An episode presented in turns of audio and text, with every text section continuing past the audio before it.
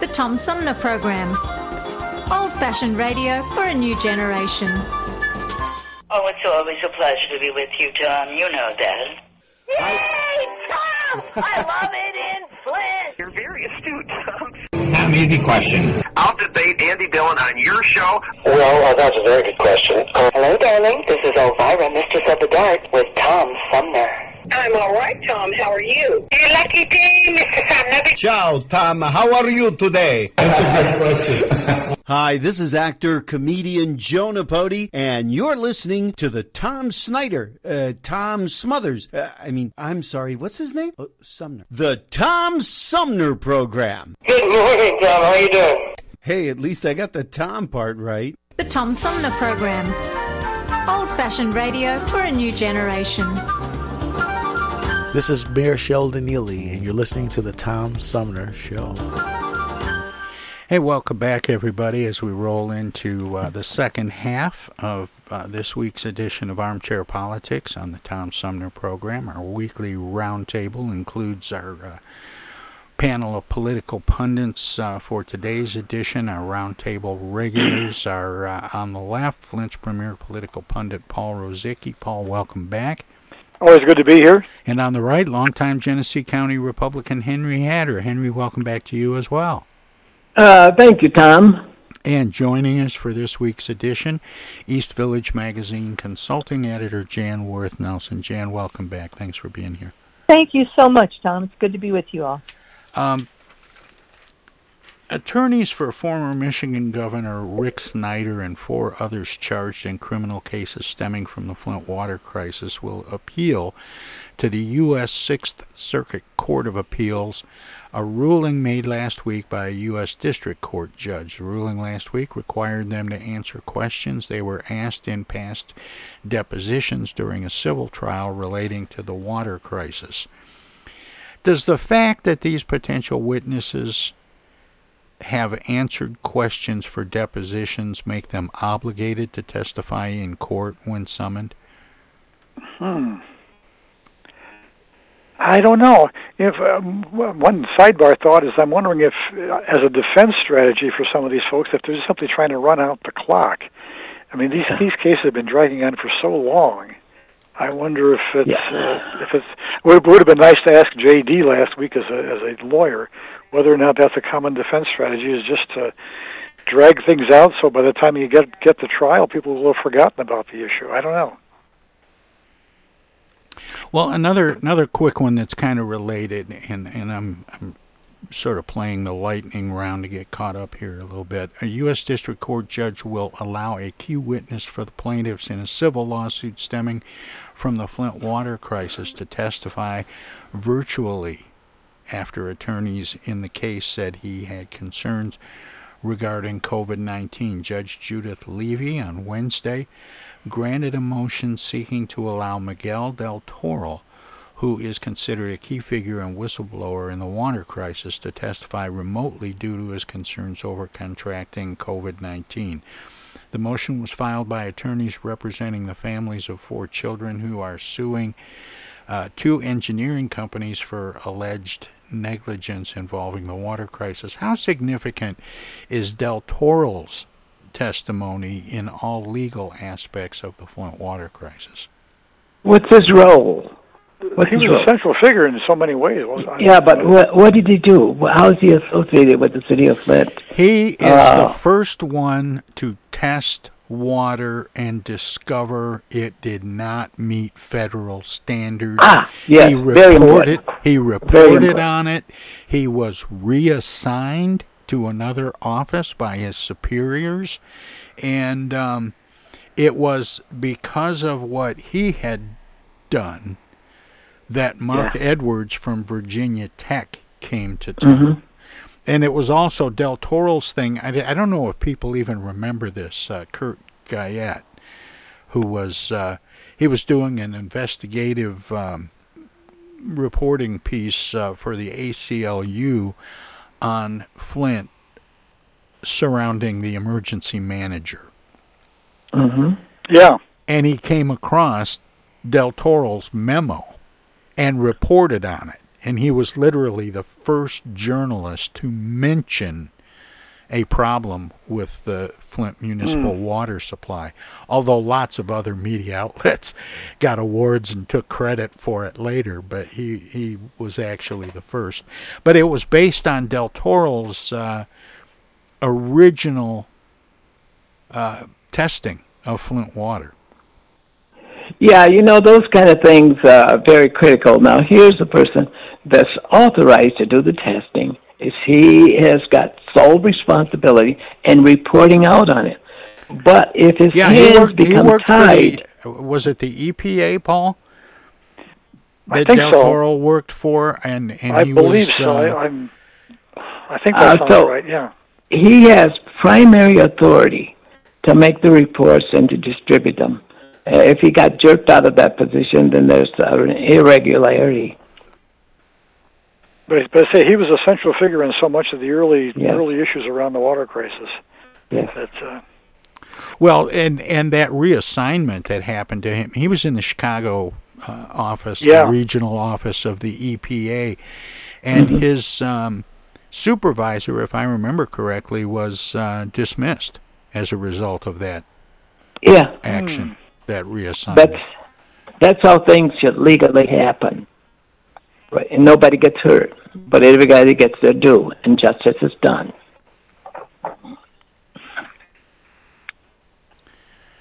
Well, Governor I- Gretchen Whitmer signed a bill in Grand Rapids on Wednesday that uses billions of dollars in federal funds to improve state drinking water, sewers, parks, roads, dams, and internet service while helping renters and homeowners financially harmed by the COVID 19 pandemic.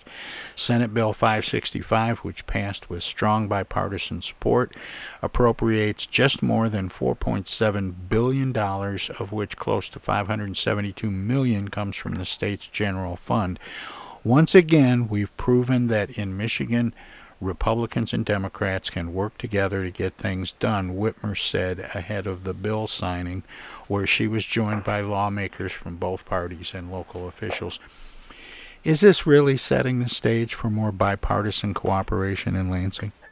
We hope so. It's been, it, it, you know what? It's it's been long overdue, and thanks to the war in Europe, that that's happening. Uh, we we we need to close the gaps, guys. We need to uh, become one uh, decision-making body, and we need to work for the American people. I mean, like I say, I hope you're right, Henry. Although I, I remain skeptical about how long it'll last. But it's Wow. true here and there, even in Michigan. Here, we especially on budgetary issues, we have had some genuine bipartisan working together. But it unfortunately is more the exception than the rule. Yeah, but we we got to hope that Yeah, but I hope you're that, right, that we can do this for our own survival. Yeah. Well, the Michigan Republican Party is releasing a new election year ad that says Governor Gretchen Whitmer failed to keep her signature 2018 promise to fix the damn roads. The 60 second digital ad juxtaposes public statements by Whitmer with video of frustrated drivers and ravaged roads. Whitmer has spent the last four years talking nonstop about fixing the damn roads while doing little to actually make auto travel easier for Michigan drivers. Ron Weiser, the state GOP chairman, said in a news release made available to the Free Press Monday. According to estimates from the Michigan Transportation Asset Management Council, the percentage of all Michigan roads that are in poor shape today, around 40%, is about the same as when Whitmer was elected, though the percentage of roads in good shape has ticked up by 4 percentage points. The ad is largely a bad faith attack since Republicans rejected Whitmer's 2019 proposal to significantly increase the state fuel tax to boost road funding, and the GOP never offered a counter proposal, said pollster Ed uh, Sarpolus of Target Insyght in Lansing.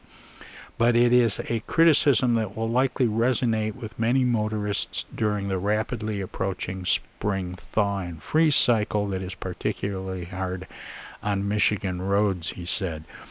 Um, and and you know the the person who wrote this article completely missed the uh, significance of the fact that now everybody's trying to um, hold fuel taxes back.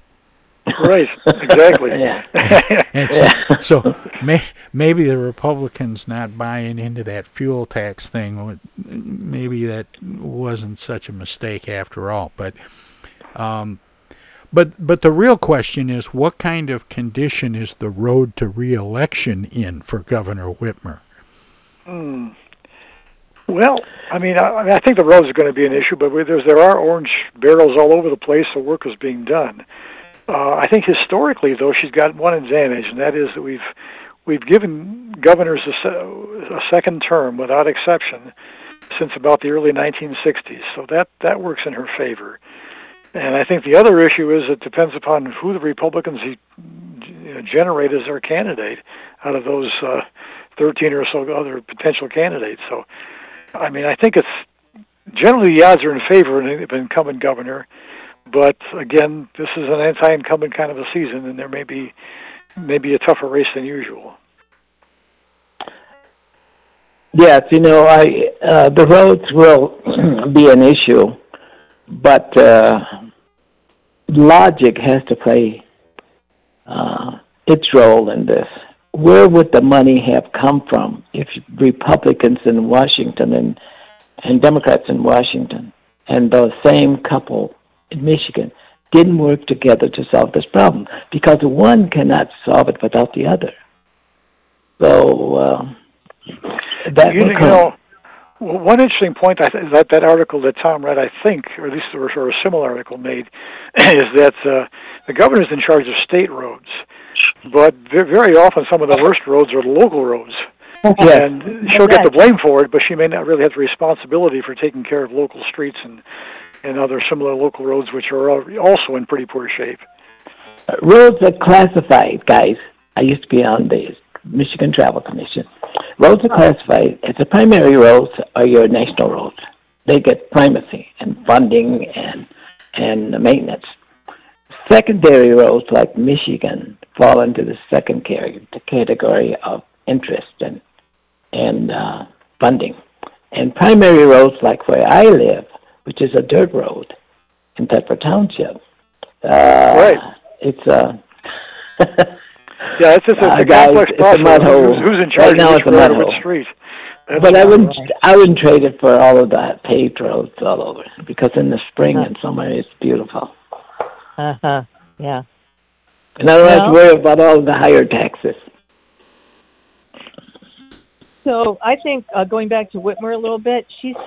I had I had accidentally put myself on mute. By the way, if you're wondering why I wasn't saying anything, uh, but um, I did wonder. Some, did you want? she, she's taken some blowback uh, because of the change in the auto insurance law.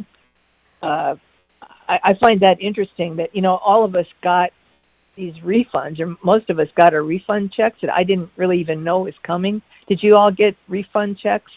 Not yet. I'm, I'm still waiting for mine. I haven't got mine. I think it's because I'm Republican. yeah, yeah. These are Democratic refund checks. That's funny. Oh boy. Well, I got double then. Um, but uh, she's getting some blowback from some Democrats that that whole reform package was rushed through. They contend, and that it um, damages um, funding for uh, victims of auto accidents. yeah, yeah. So uh, I just I don't know if that's enough to um, you know affect her chances of getting another term. But I, I've been surprised at sort of the strong vitriol that some of my Democratic friends have expressed about her role in that auto insurance reform package and the effects it's had on like people that do home care for um, But incapacitated people. But that's so often the problem, Jan. These are tough decisions to make. Yeah. Everyone on both sides of the aisle believed that Michigan needed insurance reform. Something Right, had to change. right. We had the highest auto insurance in the country. And uh, so with you know the influence the uh, with the the assistance of Detroit Mayor um, God, it's- his name just jumped right out of my head. Um, Duggan. Duggan. Yeah, yeah, yeah. Uh huh. Um, and uh, you know some members of the legislature, the governor worked toward coming up with a compromise with the insurance companies, with the Republicans, you know, to and, and one of the things that had to be traded in order to bring the cost down was this unlimited fund for um, catastrophic Right. settlements. yeah. Uh huh. And so that money was reduced, and then the insurance companies agreed since they had less risk, they would drop their prices. The thing that went awry is Democrats decided they really loved that catastrophe. Hello, catastrophic darling. fund. This is Elvira, Mistress of the Dark. With We'll Tom pick this up Sumner. when we come back. I'm Julie Lopez with Crime Stoppers. Have you ever wondered what to do if you have information about a crime or the whereabouts of a felony fugitive and you want the police to know but you need to remain anonymous? Well, here's what you can do. You can go to p3tips.com or download the mobile app. You can go to Crime Stoppers of Flint and Genesee County's Facebook page and click on the Leave an Anonymous Tip tab, or you can call 1 800 422 jail. All methods are anonymous, and if your help leads to a felony arrest, you may be eligible for a cash reward. Remember, your voice matters. The Centers for Disease Control and Prevention is working to help keep you and your community safe from the threat of novel or new coronavirus. If you have traveled to a country with a widespread outbreak of COVID 19, CDC recommends you stay home and check your health for 14 days after returning to the United States. Take your temperature with a thermometer two times a day. Watch for symptoms like fever, cough, and trouble breathing. And if you feel sick or have symptoms, call ahead before you go to a doctor's office or emergency room. Tell the doctor about your recent travel and your symptoms and avoid contact with others. For more information, visit cdc.gov. Hey, this is Tom from the Tom Sumner Program. Catch me and a gaggle of great guests weekdays on Our Voices Radio, WFOVLP 92.1 FM. You never know who might drop by. Joe Vai from the Blue Hawaiian. Dan Sterling. Congressman Dan Kildee, Alexander Zonjic, Actor, comedian Joe Napodi. Woodrow Stanley. U.S. Senator Debbie Stabenow. State Senator Jim Ananich. Comedian Brian McCree. The unknown comic. Mark Farner. And Tom, I want you to know Tom's my friend. You you've always got great questions, and you know the material, and you, and you care about it, and it's uh, it's that's impressive. Nice to be with you, Tom. And I admire you for reading all of that. I haven't read the whole thing. I've got willing to admit that. Hey, Tom, this is my favorite interview always. You, you, it's like having coffee at the kitchen table with you. Tune in Monday through Friday from 9 to 12 right here on 92.1 of a kind and check out our website at tomsumnerprogram.com. Yo. Speaking. Oh, dear. Honey, our car warranty is expiring again. So soon? It just expired last week. You don't even own a car! Not now, Dana. Your father's on the phone. Hey! Mom and Dad, you're being scammed. It's a robocall. Scammers are using new technology and clever tactics to make more and more calls that look legitimate but are hard to trace.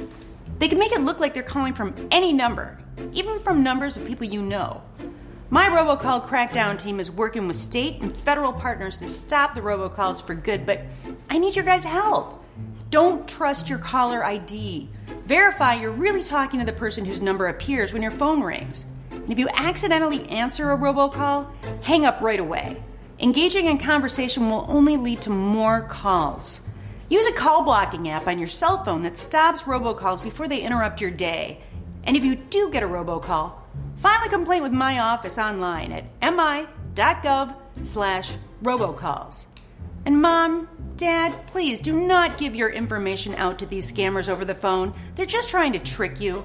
Well, at least they call. No, I get it. You're busy. But you know, Janine's daughter is a doctor. She calls every week. A doctor. I'm Michigan Attorney General Dana Nessel.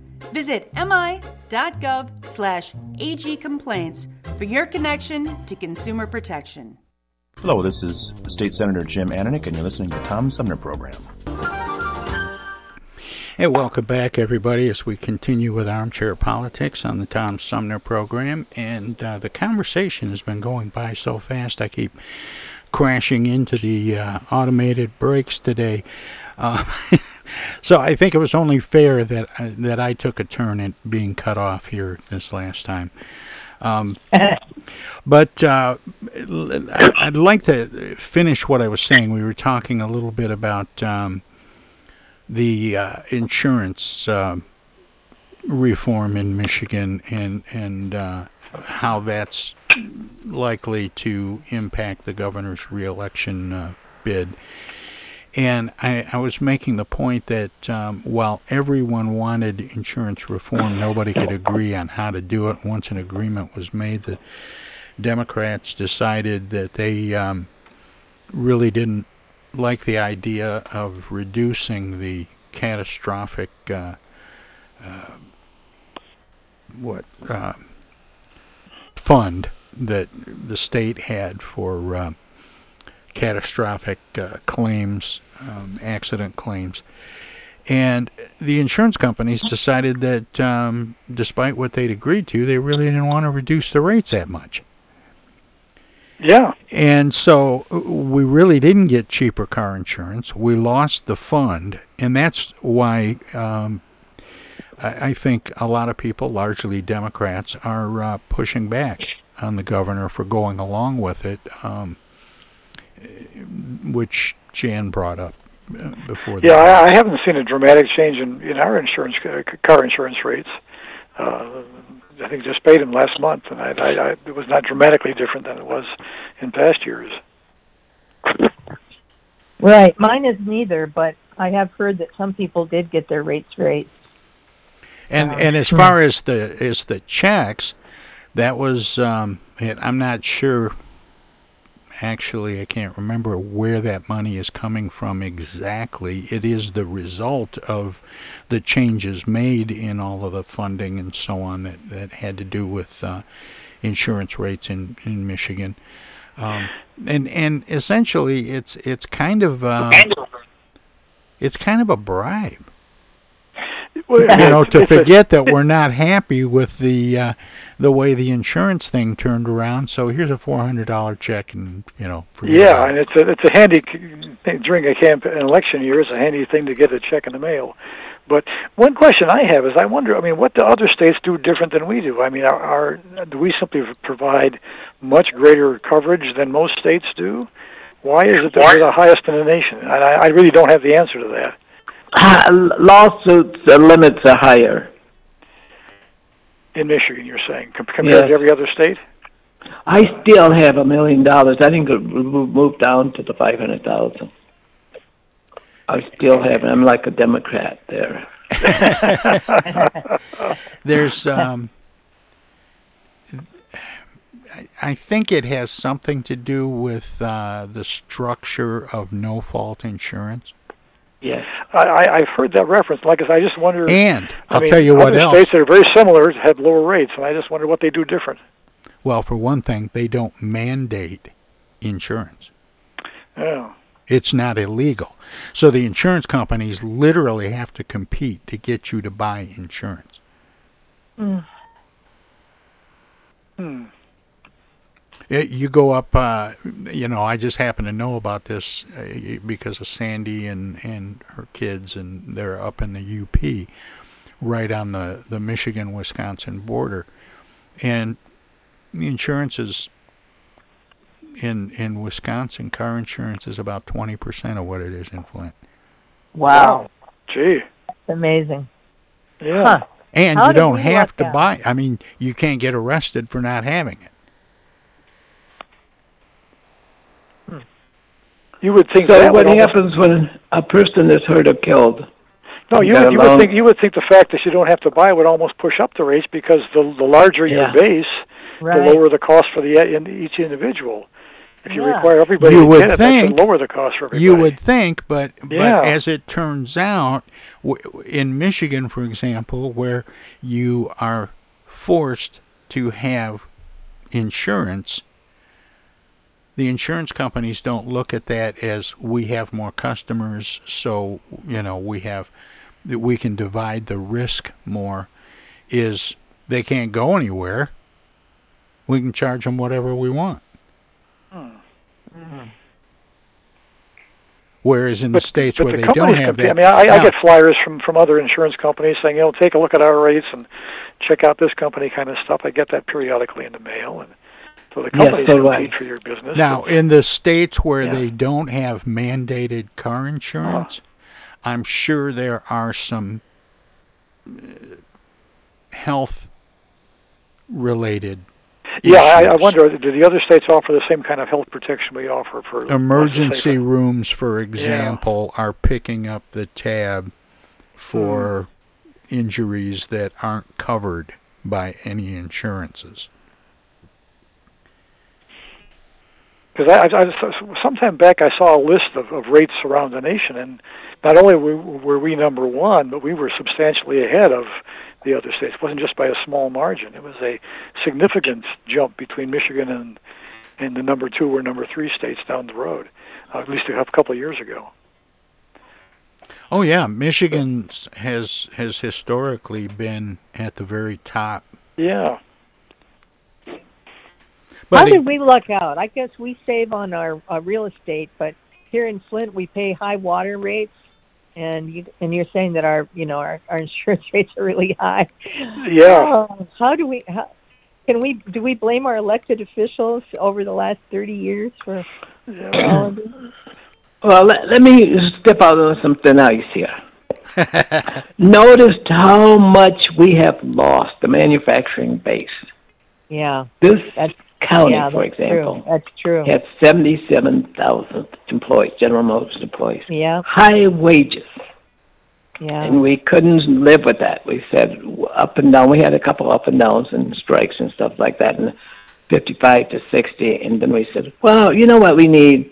We need to diversify. We need to bring in Walmart and Kmart and help us dis- redistribute the money already here. They don't make any products that somebody in Ohio wants or Tennessee wants or Russia. They only take our money and redistribute it. And we had the highest wages in the world in 1970. Mm-hmm. And somehow we didn't hold with that. And there were people in this community wanted to give people that workers a guaranteed annual wage. Can you imagine that? We were killing ourselves. And uh, those people have left now. They provided a great um, system of life for all of us who lived here. And uh, and now that's all gone, and that's affected everything else that we do in the state. And it's not always the politician; it's something that we, we have to come together to strategize to solve the problem. Well, one We've of the lost things three about, or four congressional districts. We lost the population, so you know Michigan pick up the Michigan went through a period much like California has uh, has gone through, where because of industries that were making really big money and salaries were really good, it drove the prices up on everything. yes, Basically, because So- we could afford it. Then all of a sudden, you know, the, um, we were kind of a one horse town, and the horse died. Yeah, and I yeah. did, did anybody see the list this past week that I think Flint was ranked a nationwide the lowest average house price by somebody's estimation. Some realtors had done a survey, and Flint ranked lowest in the nation in terms of the average house price. I believe that. I can correct. see why. when I drive We around. have- that's one of the best things about being here, you know, that we can live in these nice houses. I and the trouble is even Afghani refugees don't want to come to Flint, I've heard. but but we have these nice houses. It's it's really a great thing. Yeah. Yes. Have you guys heard that Afghani refugees have turned down coming to Flint because they, they've heard bad things about the town? no, Oh, I hadn't heard that. Yes, I, I, I would Well- guess that. I didn't hear it, but I would guess it because we're our own enemies because we downgrade our That's city. true. Yeah. Well, hmm. Well, we mentioned this uh, earlier in the in the show, and and I wanted to bring it up and comment on, on it a little bit because I'm concerned about what it says. Uh, Representative Fred Upton of Michigan, one of the 10 House Republicans to vote for impeachment against former President Donald Trump, announced on the House floor Tuesday that he was not running again for Congress. Even the best stories have a last chapter. This is it for me, he said. I've done the zillions of airline miles back and forth. I've signed over a million letters, cast more votes while in the Mhm. chamber here, and accomplished what I set out to do with more unfinished work still yet to come. Upton was on track to be forced into a Republican on Republican race due to state redistricting in Michigan. Upton reflected on his long tenure in Congress and expressed a wish that civility will prevail in politics. What are the chances of civility in Washington if the civilized people leave? Hmm. Yeah, I know. I thought that statement you just read was sort of poignant. I mean, it just sounded exhausted. You know, it He, sounded. he really did. Yeah, I, I saw the I saw the coverage of it. Well, and they've uh, changed his district. So, you know, in order to campaign, he's got to reorganize his staff and Right. and and work a different district. He's going to run against an, an incumbent Republican as well. He's uh, going to run against an incumbent Republican who didn't vote for Trump's impeachment. Yeah. And, you know, you're probably just looking at, you know, a lot more work than the job is worth to him anymore. And that's Yeah, yeah. troubling. It is troubling. Yeah. Yeah, but but you know, people who are elected to uh, office is not guaranteed a lifetime position. Things do change, and and, and uh, it's not designed necessarily to change the way it has. But we recondition ourselves to the outcome and get back in the role if we want to, and keep going because life goes on through all these changes. And uh, perhaps just stay in there and run against the incumbent Republicans. Somebody will come out of this. Well, I mean, Tom, Tom's point, it sounded like, was that he regards Fred Upton as one of the moderate civilized Sure he is. legislators. Fred and- was my guest in Genesee County at one time. And yeah, D- D- Dan Kildee had a very nice statement about him. You know, talking about how he could reach across the aisle very, very effectively. Yes. Did you know that he was bo- he's he was born born born? I don't remember what country, No. but he he moved. They moved here in the fifties. I think he's told Huh. me. It's interesting. hmm So, what does it mean? uh, Going back to maybe Tom's point, Tom, maybe I'm putting words in your mouth, but that somebody who's moderate and, and has a reputation for working across the aisle is likely to be replaced, at least at the primary, with somebody who is buying the Trump line. Uh, you know, Upton stood up for the truth when he uh, and what he considered to be the right thing to do when he voted for the impeachment. And uh, that certainly is not going to be who's going to replace him if it's a Republican. Yeah. That's, That's not- isn't that your more point? division and more partisanship. I'm afraid, unfortunately. Well, it was if how how do we expect reasonable behavior if all the reasonable people leave? Yeah. Yeah, but we we're not guaranteed that his uh, the person on the other side is going to win. No. Just because uh, he would be endorsed by the president, the former president. Guys, the people out there thinking this through. They're not just, uh, you know, whistling Dixie. People are thinking about this process throughout the country. Yeah. Even the Democrats are thinking about it. Well, I yeah, I mean, I there, don't know are, if he would have. there are some Democrats who are arguing that by putting up all these pro-Trump folks, it may actually help Democrats. I'm not sure that's going to be true, but I'm you can not you can hear those arguments from some Democrats saying, "Oh yeah, that's great. Yeah. All these pro-Trump folks are going to be easier to beat." Maybe, You but know- I'm not so sure about it. I don't know if you, did. Did any of you see the Ken Burns uh, thing about um, uh, Ben Franklin the last two nights? Oh, no. No, it I didn't. So good. Tell me. So timely. It was so timely. And you know, at the end of the second show, it's two nights of two hours each. Um, they tell the story about when Ben Franklin, in his later years, was um, asked by a woman uh, who was a fan of his. You know, how do you feel about all the changes? I guess it was after the Constitution was finally ratified, and he said, uh, "Well, it's a republic if we can keep it." Yeah, I, I remember that comment. and and and that I I, can't, I don't have the exact context right, but that quote "It's a republic if we can keep it" is um, because he believe you know he's made a big switch. He started out kind of as a as a loyalist to the crown, so to speak, in his early life, and then you know made this interesting transition from being considering himself British to considering himself American, and that was a huge thing uh, and he thought that the republic was the way to go if we can keep it. And I just I feel like boy that's so relevant to where we're at now, isn't it? I think that's true. Yeah. In fact, didn't Franklin's son remain loyal to the king and stay in England? He did. He oh, Yeah. it's so int- it's heartbreaking and interesting. His son William ended up being exiled. Oh, he was in prison. They he got put in prison uh, for eight months and uh, was um, he became sort of what they characterized as a terrorist um, uh, after he after he was in prison after he got out, and then he ended up going to England. And Ben Franklin only saw him once more in his life, and uh, he basically made him sign a bunch of legal papers saying he, he wasn't going to have access to any of Ben Franklin's stuff. So every Ben Franklin's whole legacy uh, went to his uh, grandson. Uh, his grandson's. It was, it's a really interesting, and it and it shows this whole um, transition between people thinking of themselves as British and thinking of themselves as Americans, and what that meant, what change that was. It's really good. It's very balanced. They really critique Ben Franklin. They showed a lot of his dark side, you know, and uh, uh, so anyway, I would recommend it. Especially, it's so timely for right now.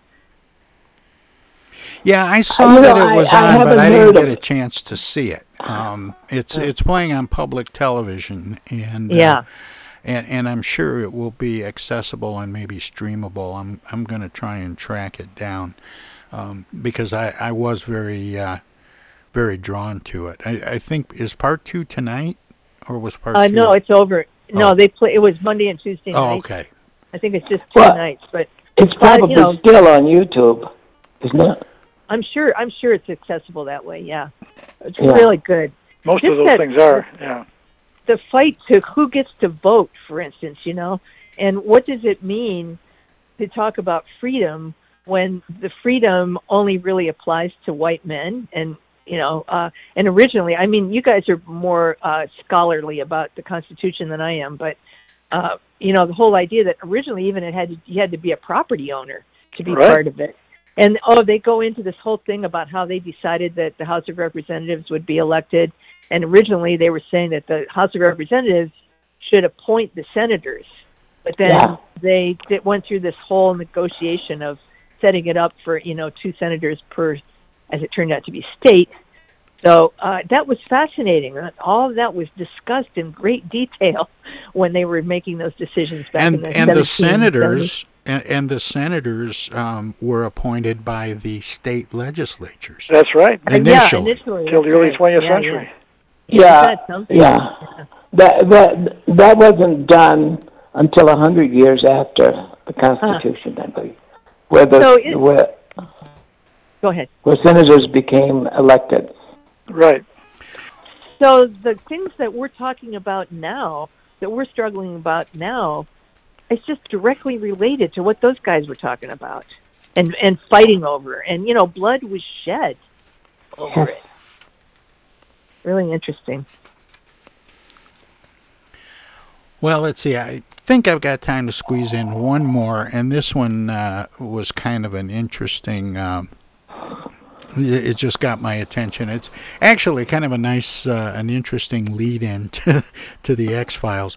Former Alaska Governor Sarah Palin announced on Friday that she is running for Congress, seeking to fill the state's lone U.S. House seat after the death of longtime Representative Don Young. Palin, the Republican vice presidential nominee in 2008, and a conservative firebrand who helped stoke the anti establishment sentiment that has engulfed the party since she ran alongside the late Senator John McCain years ago, said in a statement that she planned to honor the nearly five decades Young served in Congress by offering myself up in the name of service to the state he loved and fought for.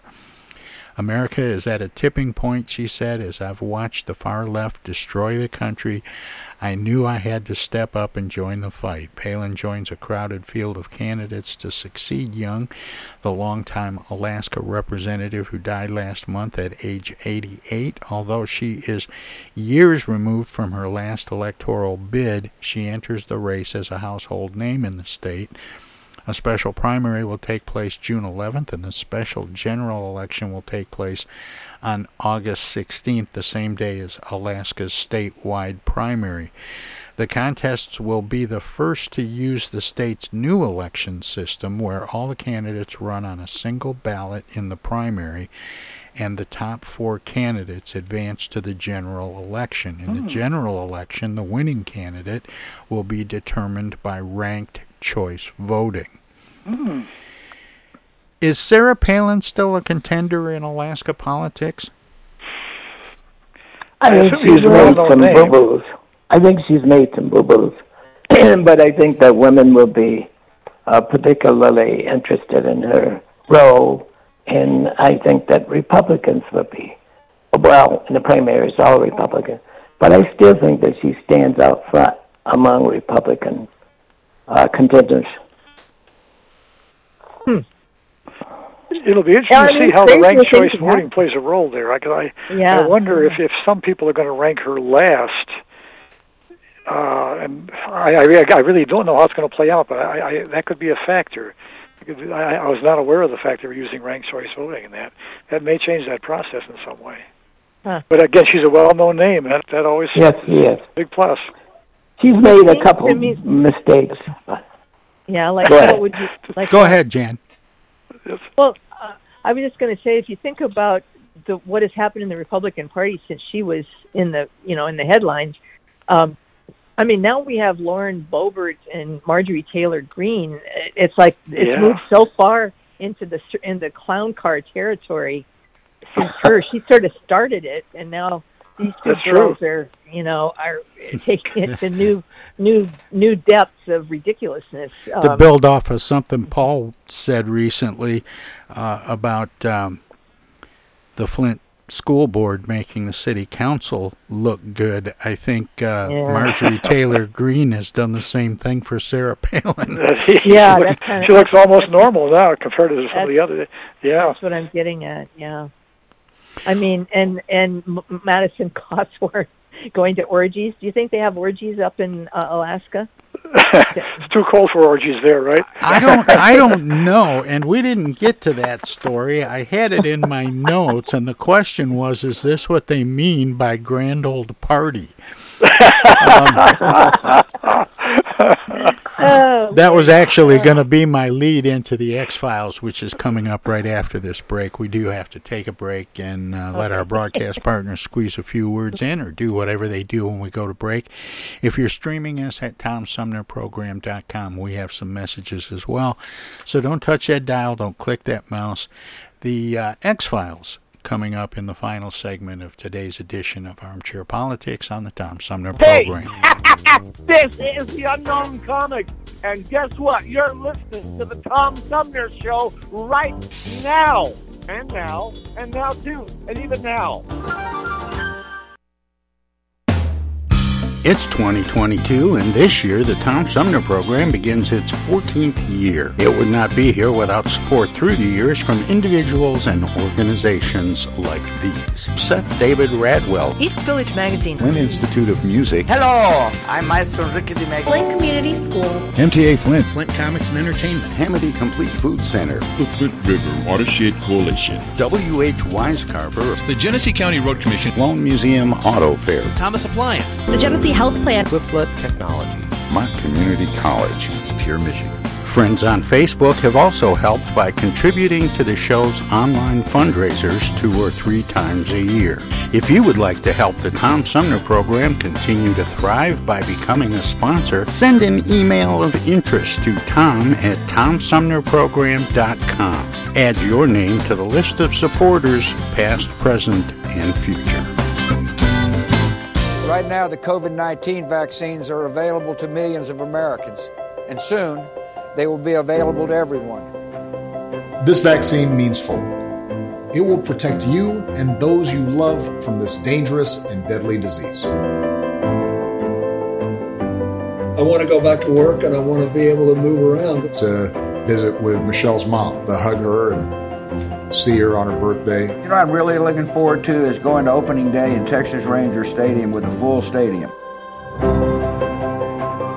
We've lost enough people and we've suffered enough damage. In order to get rid of this pandemic, it's important for our fellow citizens to get vaccinated. I'm getting vaccinated because we want this pandemic to end as soon as possible. So we urge you to get vaccinated when it's available to you. So roll up your sleeve and do your part. This is our shot. Now it's up to you. Do you ever feel like you need an attitude adjustment? Are you wishing there was a magic pill or a new app for your mobile device? Why don't you try live local music? Music can make you dance, bring back fond memories, inspire you to be more creative, whether you attend a child's school concert or recital. Go to a local symphony concert. Visit local bars and restaurants that feature dance music, sing along piano, or jazz and blues. Music could be just what you're looking for.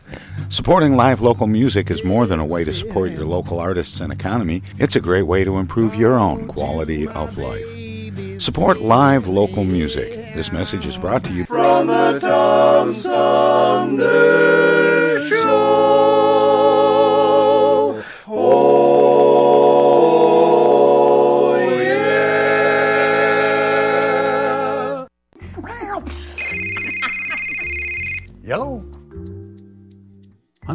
Dana. Dana? Something must be wrong. She never calls. Dana, what's wrong? Take this down. She's stranded on the side of the road. I'm not. She needs us to send her an Amazon gift card, I don't. and she'll use it to pay the tow truck driver. I won't. Mom, Dad, that's not me. It's a scam. Scam artists will call, text, or email people trying to get them to buy a gift card from Amazon or some other company, and then ask for the gift card number over the phone. Remember, gift cards are for gifting, not for paying people. If someone asks for payment using a gift card from Amazon, Target, or some other store, it's a scam. Hang up or delete the message.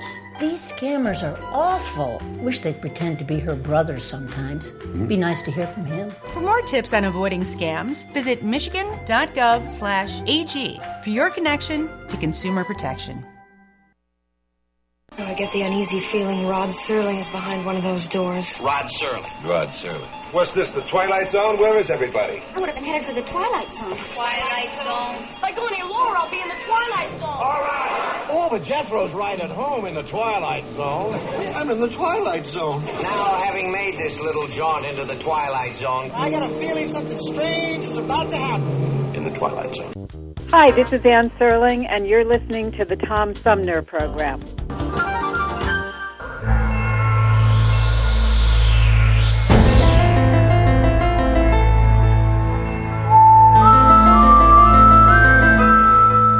Hey, welcome back, everybody, to Armchair Politics on the Tom Sumner program and the uh, final segment, which always features uh, those weird and wacky stories we call the X Files. And we start with uh, this one.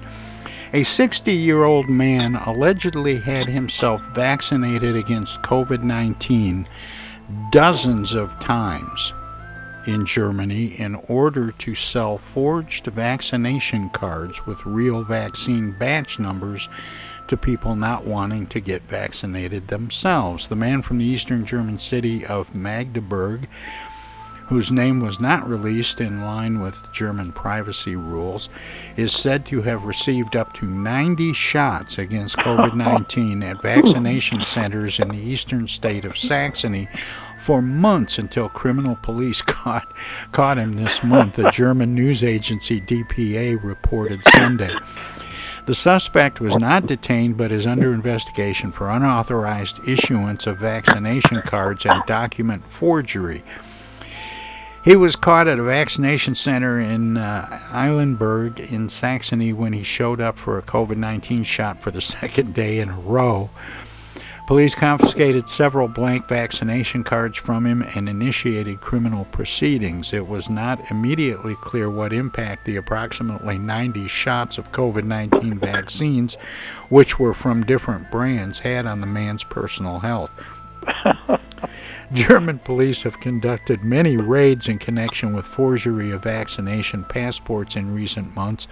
Many COVID 19 deniers refuse to get vaccinated in Germany, but at the same time, want to have the coveted COVID 19 passports that make access to public life and venues such as restaurants, theaters, swimming pools, or workplaces much easier. What do you think this guy would do for a Klondike bar? I don't know. I just just occurs to me he's probably so so immune he could walk through a hospital and just go around shaking hands with people and he'd be all cured. you know, uh, this guy has really benefited science. He's a walking specimen of what's possible with these vaccines. He can survive 90 of these. And guess what? and we argue all the time. You can't. If you take too much of it, you do this. If you take little, too little of it, it does that. But look at this guy. Various types of vaccines. He is a specimen that we ought to all hope that science will look at him and study him, and study his brain as well. that would be it. That's a great point. Hilarious. Yeah. Well, people donate items to classrooms and teachers all the time, but an Alabama school is turning around the theme by donating a missile and a tank like carrier painted red, white, and blue to a veterans museum. An MGM 52 Lance missile, once capable of delivering nuclear or conventional weapons before it was deactivated at the end of the Cold War, and an M 752 launcher have sat outside the old Athens High School for decades. They were donated to the school's ROTC program in the 1970s, the News Courier reported. Whenever we had visitors call and ask for our location, we would tell them to just follow the tank, said James Chambers, senior Army uh, JROTC instructor. The building now houses Athens Middle School, and the equipment is being given to the Alabama Veterans Museum and Archives for restoration in coordination with Collin Daly, chairman of the Limestone uh, County Commission, said uh, museum director Sandra Thompson. With the help of a towing company, a crew loaded the vehicle on a tractor trailer and hauled it to the museum recently. Thompson hopes the Career and Technical School can begin restoration work immediately. It adds to our collection and allows visitors to see what came before the technology that we have today, said Thompson. Does military hardware raise the debate about guns in schools to a whole new level? that's right. Tanks in schools. Oh, that's a good question. that's right. So we have not condemned them yet, but the weapons of higher mass destruction we have. The, th- the, the thing that struck me as as particularly interesting about this was they had the tank, the actual launcher, but they mm-hmm. had a missile too. Yeah, Yeah. that's crazy. That is crazy. That's I unusual. It's the- most VFWs have got a tank in front of their building, but But they don't have have any that. ammunition. That's right. That's right. But I'm sure the missile was not loaded. Yeah. We hope not. Yeah. Because the kids would have found out already. Oh, Lordy, what a world. Well, that was down in Alabama, and they don't have snow days, so. That's right. Um, the nation's oldest active park ranger is hanging up her smoky hat at the age of 100. Betty Reid Soskin retired Thursday after more than 15 years at the Rosie the Riveter World War II Homefront National Historical Park in Richmond, California, Huh. according to the National Park Service. Soskin spent her last day providing an interpretive program to the public and visiting with co-workers. She led tours at the park and museum honoring the women who worked in factories during wartime and shared her own experience as a black woman during the conflict. She worked for the U.S. Air Force in 1942 but quit after learning that she was employed only because her, super, uh, her superiors believed she was white. Uh, according to her Well, Park Service thing. That's biography. interesting. Um, but my question is, although there are several questions to ask, um, but my question is, should retirement be mandatory at 100? no, not if you can still move around. No, no, no. Yeah, that's right. Boy, what a great story that was. That is a great one. Wow. She can still track Smokey the Bear around the park, I guess, so she's gonna be all right. that is a one. That has a lot of facets to it, and I really love that story. Well, here's here's a weird one. An Upper Peninsula city is closing a portion of a road to vehicular traffic every night to protect migrating salamanders. The, the, the city of Marquette is closing a portion of Peter White Drive and Presque Isle uh, in the park from 8 p.m. to 8 a.m. daily until April 15th or until the migration is completed, the city announced. The closures began on Monday. Road barricades will be placed and removed daily to prevent vehicular traffic in the migration area. Only foot traffic is permitted in the area.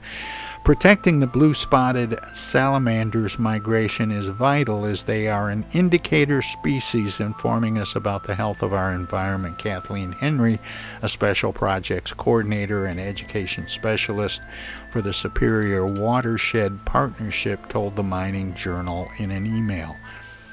Should there be salamander crossing road signs? yeah, that's probably. Absolutely. I I think thought- Our environment is not that healthy down here. The water's Yeah. bad. so. I say any act of kindness for another species is just fine by Yeah. me. That sounds I, I good. just Yeah. saw, um, on my walks, you know, that I take every day around here, um, I've seen, you know, like the red-winged blackbirds are back, and yesterday I saw my first mallard duck down by Gilkey Creek. They're back, I think. It's just, and the and the goldfinches are turning gold, and it's just a it's a lovely thing. So yeah, I say yay salamanders. Yep. Salamander crossing signs. Yeah. Oh. And uh, and and we should actually uh, capture a couple so that we can use them as models for drawing uh, congressional districts. that's right. Yes. Right. That would be a good. Either That's that or they great can sell idea. insurance. that is funny. Well, that wraps up today's uh, edition of the X Files and Armchair Politics and the Tom Sumner program. I want to say thanks to Chris Douglas from University of Michigan Flint for joining me for the first hour, but also Jan Worth Nelson from East Village Magazine. It's always a treat when you're here, Jan. Oh, Thank thank, you, you so much. It's my pleasure once again. I love you guys. And Good our, talking to you, Jan. and our roundtable regulars, uh, Paul Rozycki on the left and Henry Hatter on the right. Henry, it was great to have you back this week. Thank you both. Thank you. Thank Have you. a good evening. Good to be I'll here. see you evening. later. Okay. See you later. Bye. Okay, bye. And that wraps it up uh, for today's edition of the Tom Sumner program. And uh, that's Smoking George Winters tickling the ivories. Let me know it's time to head on down the hall to the living room, but I'll be back tomorrow with another edition of the Tom Sumner program, and I hope you will be too. In the meantime, good night, everybody.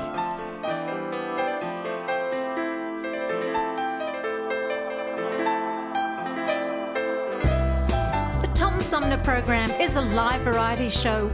We want to acknowledge all of our guests who play such an important role in the show, and our cavalcade of cohorts from coast to coast for their regular contributions. Most of the musical accompaniment was provided by people in or from the Flint area. Many of the pre recorded portions of the Tom Sumner program are made possible by Flint's own Steve McComb and Pencil Sketch Recording in Nashville, Tennessee.